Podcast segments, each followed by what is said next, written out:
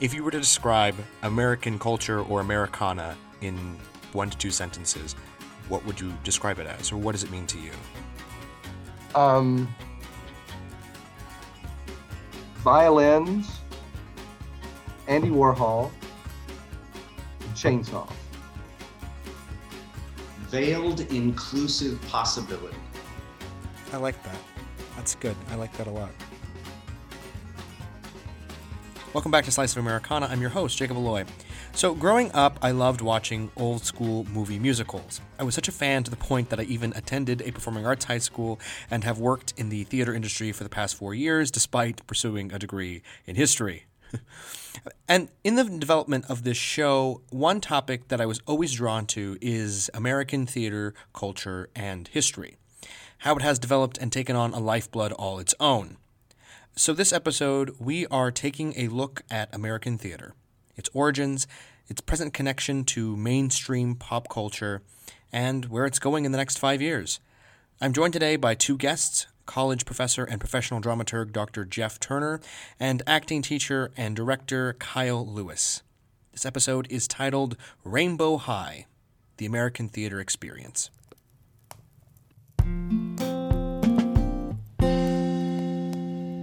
Now, normally with our episodes, we break them down into parts or stories, but in the spirit of talking about American theater, this episode will be broken up into two acts with a brief intermission. The first act will be starring Dr. Jeff Turner of Hamline University. Okay, so my name is Jeff Turner, and I am a professor of, of theater arts at Hamline University, and I teach predominantly theater history, theater theory, um, performance theory, um, film studies, um, dramatic texts, dramaturgy, stuff like that. Direct a play um, every year um, in the production season. And there you go. So, when you started out in theater, what was the reason that you got into it? Is there like an origin story, or is it just something that's always been present in your life? You know, not really an origin story. I think my love for film particularly in the 60s and 70s, made me really interested in kind of dramatic storytelling. Um, I didn't grow up with a lot of theater in my life. Um, my family didn't go to the theater. I don't think I saw a professional theater company until I was in my mid to late teens. Um, but I was enraptured with cinema and movies, and theater was theater was the the easiest way to kind of maneuver in that direction. So I got involved in high school, um, got involved in college, and at some point in college as an English major, I decided that I really wanted to pursue um, the study of theater, that I wanted to, um, I think I always really wanted to be an educator, but I really wanted to kind of feed my head, and theater was the way I wanted to feed my head. And then I got involved with some small theater companies and started a small theater company in Lexington, Kentucky, and then studied you know, at UCLA and studied here and there and worked with kids a lot. And I did a lot of different things before finally I decided to kind of pursue the PhD at the University of Colorado. Um, so an odd, not maybe the the ideal um, origin story, but um, yeah, I think I think I saw a Rhodes company of a chorus line maybe in like 1978 or 79. That was my first professional theater. It was in Louisville, Kentucky. Um, so everything else was kind of not even amateur. It was just kind of like high school, you know. I mean, or reading the New York Times and looking at all the ads for all the stuff that was going on, or all the movies that would be um, adapted from theater, and kind of wondering what it might be like to to live in LA or particularly live in New York and just have all that stuff at your fingertips, but only to be able to kind of access it um, remotely through newspapers and Village Voice and stuff like that. But the New York Times Sunday section was kind of godlike to me as a 16, 17 year old Kentucky boy. So. Jeff's personal background and experience is among one of the many reasons why I decided to sit down and discuss this topic with him. His non traditional approach and background in dramatic storytelling makes him a key candidate to talk about theater's influences on wider American culture. And we'll get into that further down in the conversation. But first, let's get a little context about where American theater developed from. What do you think is the what are the major touchstones in American theater? You know, in the development of it, in the history of it. Um, where do you think a lot like the main like here's here's this thing that really changed things, if there are any, or if you think it's ever evolving? You know, American theater was very much modeled after British theater. Um, and as we move into the 17th century, into the 18th century, you see um, British actors, actor managers that are traveling to the Caribbean, traveling into the Americas to try to kind of stake their claim in this new, you know, this this new these new colonies. Um, uh, the Hallam family, I can't remember the dates, but Hallam family was one such um, group that actually kind of managed to be successful. But there were lots of of these kind of hustlers, um, movers and shakers, folks that are going to get on a boat and head over to the, the new world and, and see where if they can kind of make stake their claim that maybe they're not able to do in England and London, which was so much more of a um, more com- competitive. So America basically kind of steals and it's clear that early American theater was based on British ideals of acting and how to perform on stage. It wasn't until the 19th century that American theater began to find a lifeblood all its own, and even took into the 20th century for it to cement itself as an important part of the wider theater community. In fact, Dr. Turner notes that it isn't until after World War II that American playwrights truly begin to have an impact on the wider theater experience as well as the development of the art form. You know, I mean, I think for me, moving into the 1960s and some of the experimentation, um, the kind of post World War II theater, the theater of the absurd, um, that kind of stuff really changes the the um, the way things are moving uh, the introduction of Brecht and Brechtian ideas and, and, and Brechtian style uh, and, and kind of a political theater um, is another touchstone. And you got folks, particularly like Tony Kushner, that really kind of um, is, succeeds making that kind of political theater, but that's never been as big in America as it is in England. I think after World War II, and we start to see the center of global culture move away from France or London and kind of find itself in New York City.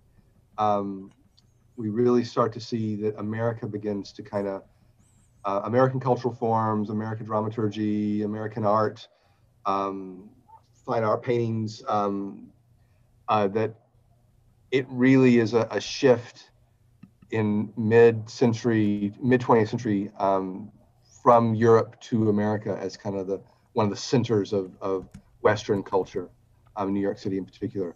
But I think once we get into the 20th century, particularly after World War II, a lot of those truths begin to break down, and there's a lot of kind of back and forth, a lot of sharing, and a, a recognition that, that the American theater um, was perhaps more vital than any other um, theater, particularly in the 1950s, 60s, 70s, 80s. That being said, Dr. Turner does note that early American theater was much more interested in creating spectacle, mounting big and elaborate productions to show off populist ideas and themes. It's this exact idea of American spectacle and grandioseness that, in my belief, leads to one of the greatest contributions American theater has had to the wider theater community, and that's the creation of the American musical. And kind of to go off of that, one of the biggest things to come out of, or at least when talking to actors and when talking to people who study history uh, of theater, especially in America, one of the biggest things they think that has come out of America, obviously, is the American musical, the advent of the Great White Way. Um, mm-hmm. which comes during, which comes at the tail end of World War II, right into this time period of America finding its own place in theater. Mm-hmm. Um, do you agree with that? Do you agree with the idea that the American musical is kind of a, a not wholly American, but most certainly uh, one of the greatest impacts that American Americans have had on the wider theater culture? Yeah, yeah. I mean, I think um, the, a case can be made and while musical theater has certainly had an impact on American theater culture, Dr. Turner is quick to point out that it is not all glitz and glamour, that musical theater has a very dark history, and he doesn't sugarcoat it either.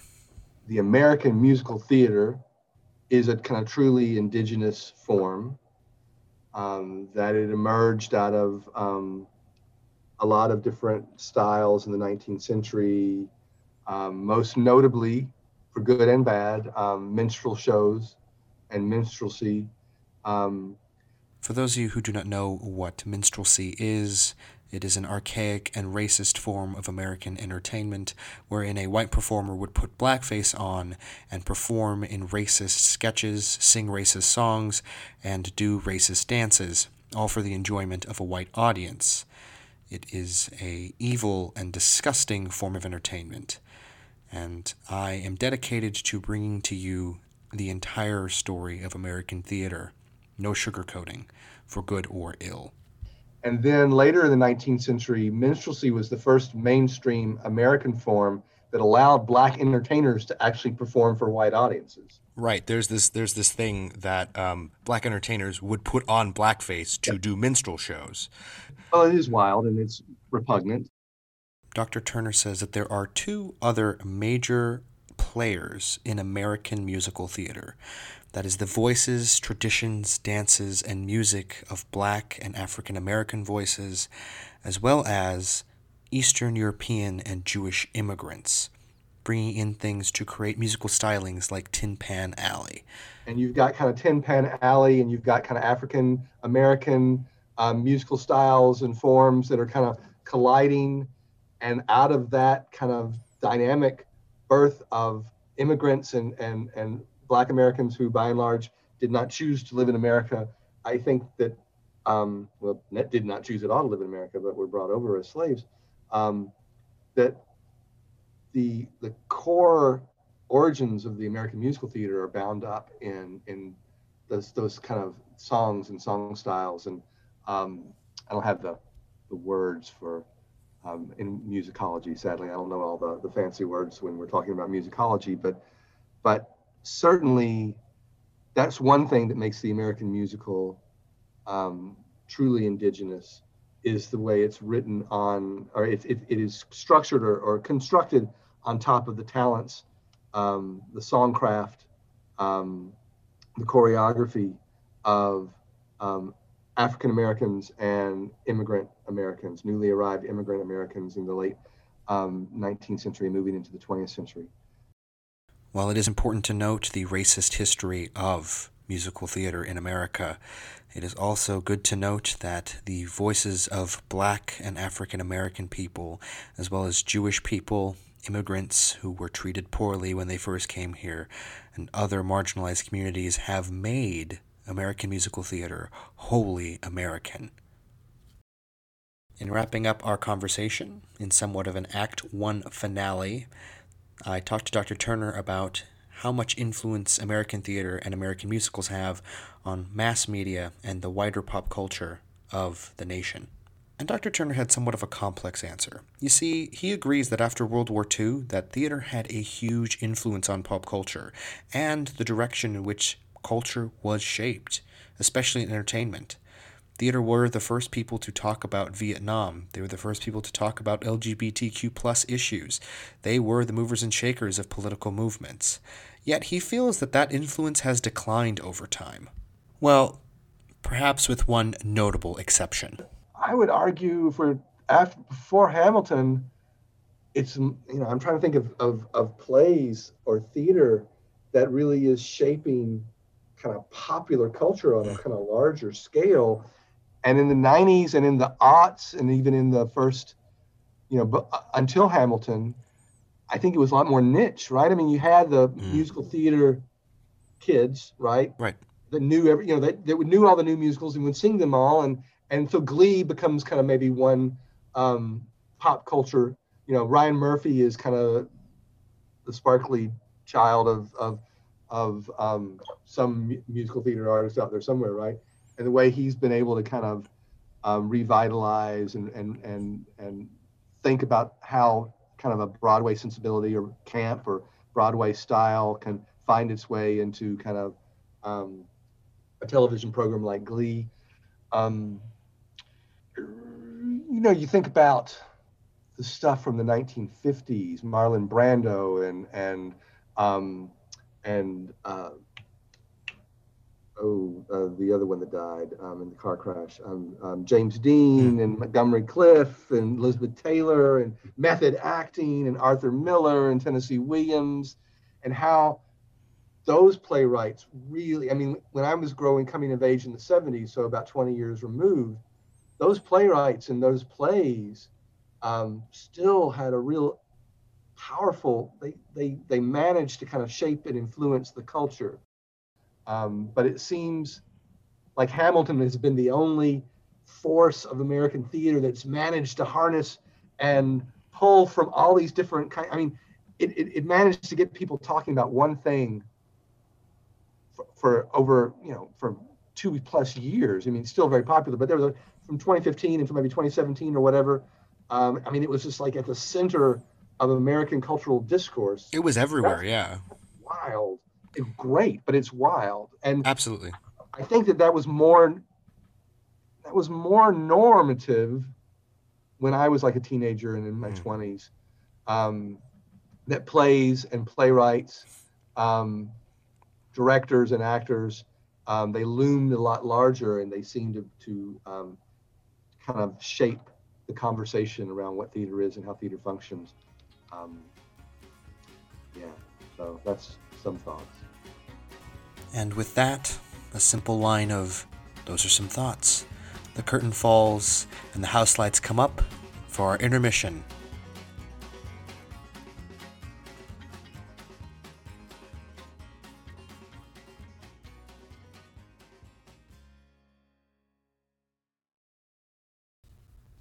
Support for Slice of Americana comes from viewers just like you. Thank you. Be sure to subscribe if you haven't, to go check out our YouTube channel and subscribe there if you haven't, and also to go follow us on Instagram at Slice of Americana. Hey, everybody, welcome to your Broadway intermission moment for Rainbow High. So, Junior Mints, right? They are a favorite at concession stands across the nation, but did you know that they are the official candy of Broadway? In fact, their name is even tied to a Broadway show. You see, the creator of the candy, his name is James O. Welch, and he was a big fan of a specific Broadway show called Junior Miss. It is a Broadway production that was an adaptation of a bunch of short stories written by Sally Benson. And so, when he invented his candy, he named his candy after the show, Junior Miss, Junior Mints, his favorite Broadway show, and now Broadway's favorite candy. So, there is your intermission moment. Please sit back and get back to your seats because Act Two is about to begin. As the entr'acte plays and the curtain rises, we begin with our second act a conversation with Kyle Lewis about where theater is and where it's going to go, the merit of American theater and where it falters. I'm Kyle Lewis. I'm the artistic director at Tuacahn High School for the Arts. Um, I'm a member of Actors Equity Association. I'm a member of Stage Directors and Choreographers Society. I've got an MFA in directing. Uh, um, I'm trying to think what else. Uh, I've, I've run a Shakespeare company. Uh, I've stayed pretty busy in about 30 plus years of theater. Uh, just for the listener, I feel that Kyle's kind of selling himself short. Uh, Kyle's one of the uh, so uh, people who don't know. Uh, I used to actually go to I go, went to the high school that that uh, Kyle teaches at, and he is a, a, real just a real treat to have because he is an, a, just a deeply profound and interesting individual, but also is so well connected. Um, and he just he just knows what he's talking about. Um, and he likes to say that he doesn't, but I think he does. Well, that's kind. Thank you. of course. Um, so uh, yeah, so kind of just getting into this. Um, what's kind of the origin story? That's kind of the first thing that I'd like to get at. Kind of give a little personal. What's kind of the origin story of how you ended up in theater? I know some of it, but I even I have had the missing those those missing parts. To yeah, yeah. Um, well, I mean, the if we go back in time completely, then it's uh, it's the Troy Bolton story for High School Musical, even though that's one of my uh, not one of my uh, favorites as far as productions are concerned. But I was in high school, it was my junior year. It was down to play basketball or do a play, and I had to choose. And so Uh, kind of chose the theater because I was chasing a girl. Um, left that and found out that I could get a scholarship and my family didn't have a lot of money. And i thought wow i get up in front of somebody for a couple minutes and say some words and they will give me money? Okay i'm in. Um, i was a visual artist up to that point as well and i thought i was going to pursue that if anything. Um, and then i think i got to undergrad and and ran into a mentor professor that just changed my thought process about what theater could be and helped me to merge my visual artistic side with uh, storytelling. And and i think actually i think uh, i saw a streetcar named desire and went yay not everything has a happy ending. I'm in. Uh, uh and yeah I, I, th- I, think that's my beginnings. And then uh, theater became like a sport to me in many ways it became not competitive to the point that I wanted to win something, although I have entered competitions and, and, and won those competitions that I've entered or done well in those competitions. Um, I think it became competitive for me in that I wanted to gather as much information as I could so that I would know as much as I could walking into uh, the arena. So I just read every bit of theory I could get my hands on, and I attempted every directing opportunity that I thought I was really bad at so that I could get better at it. Uh, so eventually, I would at least be able to hold a conversation about the art form and a conversation with artists in the space when they come from different backgrounds as far as training.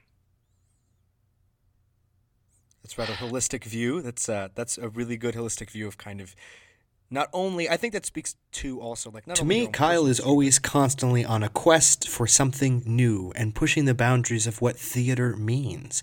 He's done some interesting projects like adapting The Tempest into a 45-minute version or taking the story of Alexandria and making it a rock concert. And while that is definitely a part of American theater and the development of it, Kyle doesn't think that he is part of mainstream theater as much as he wants to be. This is this is my take on theater as I have in the last uh, I'd say 15 20 years maybe. Oh, 15 years. And that is I have a I have a difficult time not looking at the theater like I look at well, what's the difference between Eagles and the cover band that covers the Eagles? one's an artist that's creating something the other is merely duplicating or doing their best to duplicate something. And i think both have some kind of merit but i'm far more interested in the eagles. So in terms of theater i keep asking myself the question am i regurgitating someone else's art which in a lot of forms is called plagiarism? Um, or am i making something new am i bringing something new to the conversation and i think that's a big uh, spark or drive for me. Kyle explained to me that there is this wider idea within American theater that you have to see a show in order to do it. That often university and high school teachers will go out to New York City or to a regional production of a show, take mental notes, and then try to translate it onto the stage with people who are not at the caliber that a professional stage would be at. Uh, I saw a production of uh, uh, uh, Fiddler on the Roof at Sundance Summer Theater. Um, and there was a gentleman playing Tevye who didn't do all the cliche shaking of the shoulders, uh, if I were a rich man. Um, but his take on the character, while not cliche at all, uh, was original and something I had never seen and uh, I was able to approach him afterward and I said, You are incredible and so refreshing. Why did you decide to take this different approach to it? He said, I've never seen it.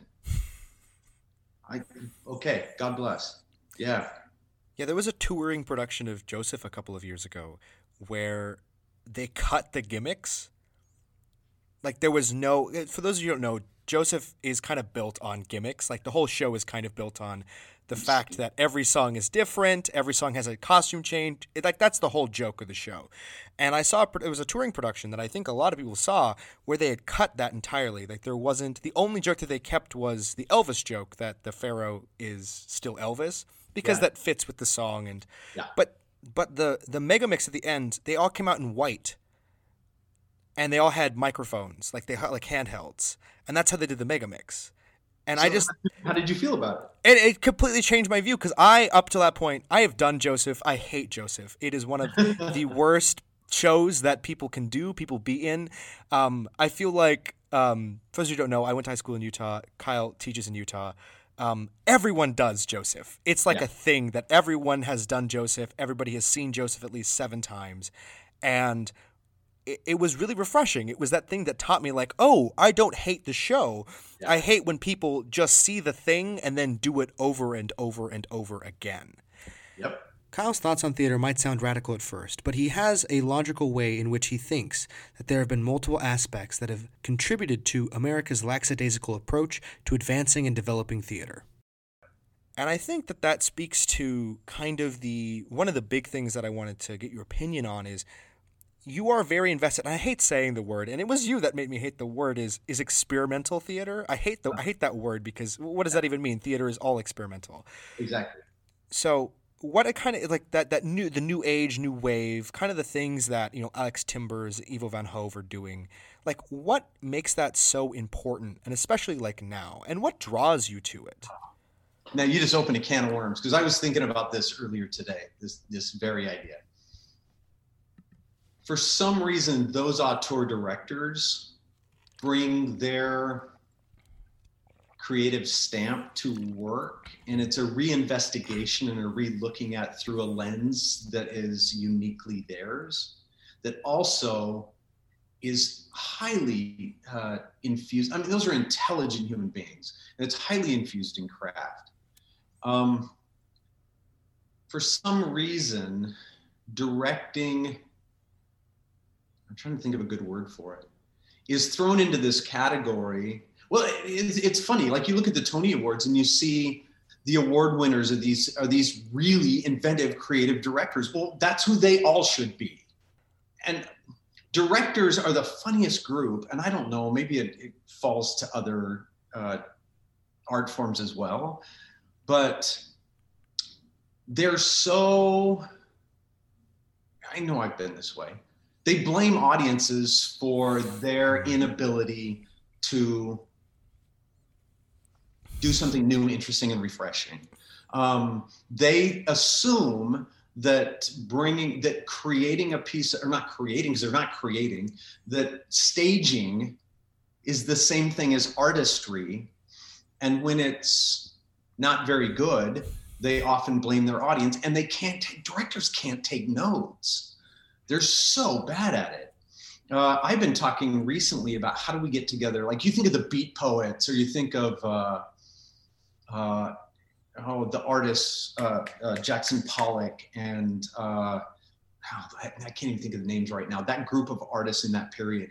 They all hung out. They all gave each other notes. They were all brutal.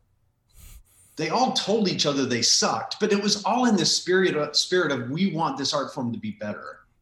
And we'll get a little bit of a spark when somebody creative comes in and does something interesting. Yeah. And I'm like, why aren't we doing that all the time? That's all we should allow. Uh, yeah. Did I go way off topic on that one? or- No, that was good. I like that note because I, I it was it's a really interesting take and kind of speaks to a wider thing. Is that like so? Here's the thing: having seen like Timbers, for example, like Alex Timbers, Yeah. um, the most accessible thing everybody should go watch it. Oh, hello! Um, he was a director of that. He's also directed a ton of stuff. He directed Moulin Rouge this year, which is probably going to win the Tony for Best Musical. He was he did Peter and the Starcatcher. He did Rocky. He did Bloody Bloody Andrew Jackson. But he's had a really successful career off Broadway doing like the rubber bear, the, uh, the Robber Bridegroom, and doing um, Here Lies Love. Like a really, he's really intelligent and does really creative work. And I think having seen both his off Broadway and on Broadway work, I prefer when he does things for an off Broadway audience. When he just gets cut loose and said, "Great, just make what you want, create what you want." It's that when he moves to Broadway and does a Beetlejuice or you know, a Moulin Rouge, that it becomes, oh, this is about money. And like it's really come down to what's going to make money. And that's why we see these revivals that are just kind of heartless. Like I love The Music Man. It's one of my favorite golden age musicals. Yeah, yeah. I'm not excited that it's coming to Broadway. I'm going to see it if I can, but I'm not excited cuz I know that it's just going to be the movie on stage with Sutton Foster and Hugh Jackman. Like it's going to be famous people in it doing the same thing we've seen it done six, seven times. Yes. Yeah, unfortunately. And I think that that kind of is, I think at least that's what speaks to me about why, you know, this kind of experimental, kind of downtown off Broadway theater is so important. But something that we've talked about before is that Americans are not good at it, or at least we're slow to it. To accepting it, to accepting yes. a new form of theater. Yeah. Yeah. Um, well, I mean, I think we got to that point where we felt like we found our niche in the world, and that was musical theater. And then we just kind of stopped. And that's sad. And the rest of the world just kept driving forward and finding new forms and trying new things. And we just went, cool.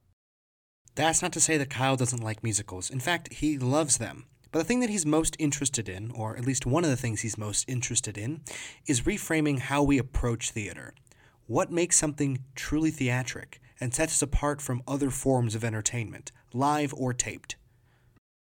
I'm trying to understand mm. what what's truly theatrical, if that makes sense. What sets us apart from film? Um, costuming can be done better on film. They got to bigger budget. Um, uh, sets are always better. You don't slam a door and the wall shakes on, on in film. Um, so how do we engage in liminal space, having an, a live audience in that space, and allow them to be participants um, in the storytelling, in their imaginative process? Um, I always tell students is in terms of theater, I love musicals, I love puppetry, I love pantomime. I love, I don't care what it is theatrically. If it's done well, I'm all in. I don't care what it is. Um, and I think that I've, I think that's where I falter is I'm not doing as well as I want. And I don't have a community to drive me. Mm. And I think we all need that as artists. I mean, it's that thing you go through when you're in college and you're with your buddies, you know, like, oh, when we get out of here, we're going to get a theater and we're going to do this and this and this. And everybody's driving each other. Or really good universities where they've got a couple of really great professors that are driving the other professor because it's like, well, I don't want him to get all the attention or her to get all the attention. How do I produce such great work that, and it's a real interesting competitive dynamic that I miss that. I miss that and I, and, and I long for that in some form. That right there is what Kyle wants theater to be. He wants to be challenged.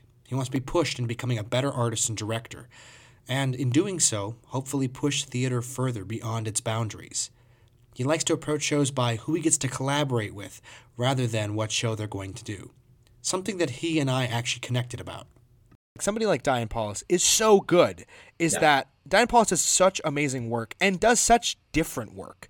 Like yes. from show to show. I, I always make the joke that Diane Paulus is the Steven Spielberg of theater because oh.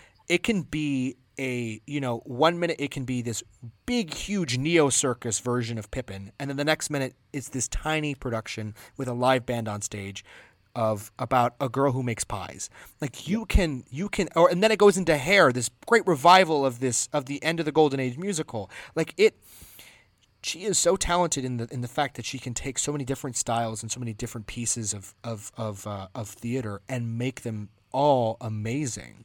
And it all comes from her how she approaches her work. She approaches it by saying, "How I have a concept. How do I get here? Who do I have to hire? Who do I work with? How do we? Who's the team that I'm on to develop this piece of work? How do we get there?" And I think that that's really inspiring to see. Yes. Um, and, and and that's not to discourage, you know, people who do do very similar work consistently. Like Alex Timbers is another example. Is that he does consistently conceptual, kind of puts it in a an, in a weird space, involves the audience, tells stories very. He does them very specific way, and it's equally as interesting and good to watch. And I think that eh, both of them though do the same thing, just wildly different. They both understand the process in which they have to get to their end product. One just happens to have found one that they like, and the other enjoys doing more and more and more different things. Yeah. Yeah. And I mean, it's interesting as you were speaking. If you were to ask me what production you would like to do, Kyle, what's the next production you'd like to do? That's far less interesting a question to me than, and you kind of hit on this, what's the team I'd like to work with? Absolutely. Now that's that's opening doors. Yeah, I think that that's a really yes, I, I agree because and that's kind of the fun part where theater becomes so collaborative is who am I working with? Who's in the room? Who am I getting to create something with? In essence, that's what Kyle loves is collaboration and the building of theater, challenging and pushing boundaries. But he also recognizes where the faults lie and why that's very hard for it to become commercially successful in America. Because American theater is star driven and also monetarily driven.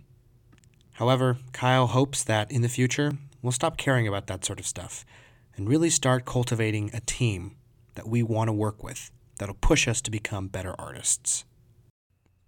If I'm an artist, what am I bringing different? Mm. Or am I just a regurgitator in somebody else's puppet? And if that's the case, then just go through and learn the steps and learn all the information and learn how to sing and learn how to dance and go be somebody's puppet. God bless. I know there are people that want to do that. I find it personally offensive, but some people make a living doing it. As cynical as that may sound, he hopes that in the future, we're all going to be better artists who are not afraid to push each other and challenge each other to make sure that our art form doesn't die. This episode was recorded, produced, reported on, and edited by myself, Jacob Alloy, for Slice of Americana. My thanks to Kyle Lewis and Dr. Jeff Turner for their contributions to this episode. I cannot say thank you enough. If you liked this episode, please be sure to go follow us on Instagram at Slice of Americana with no underscores, no dashes, no nothing.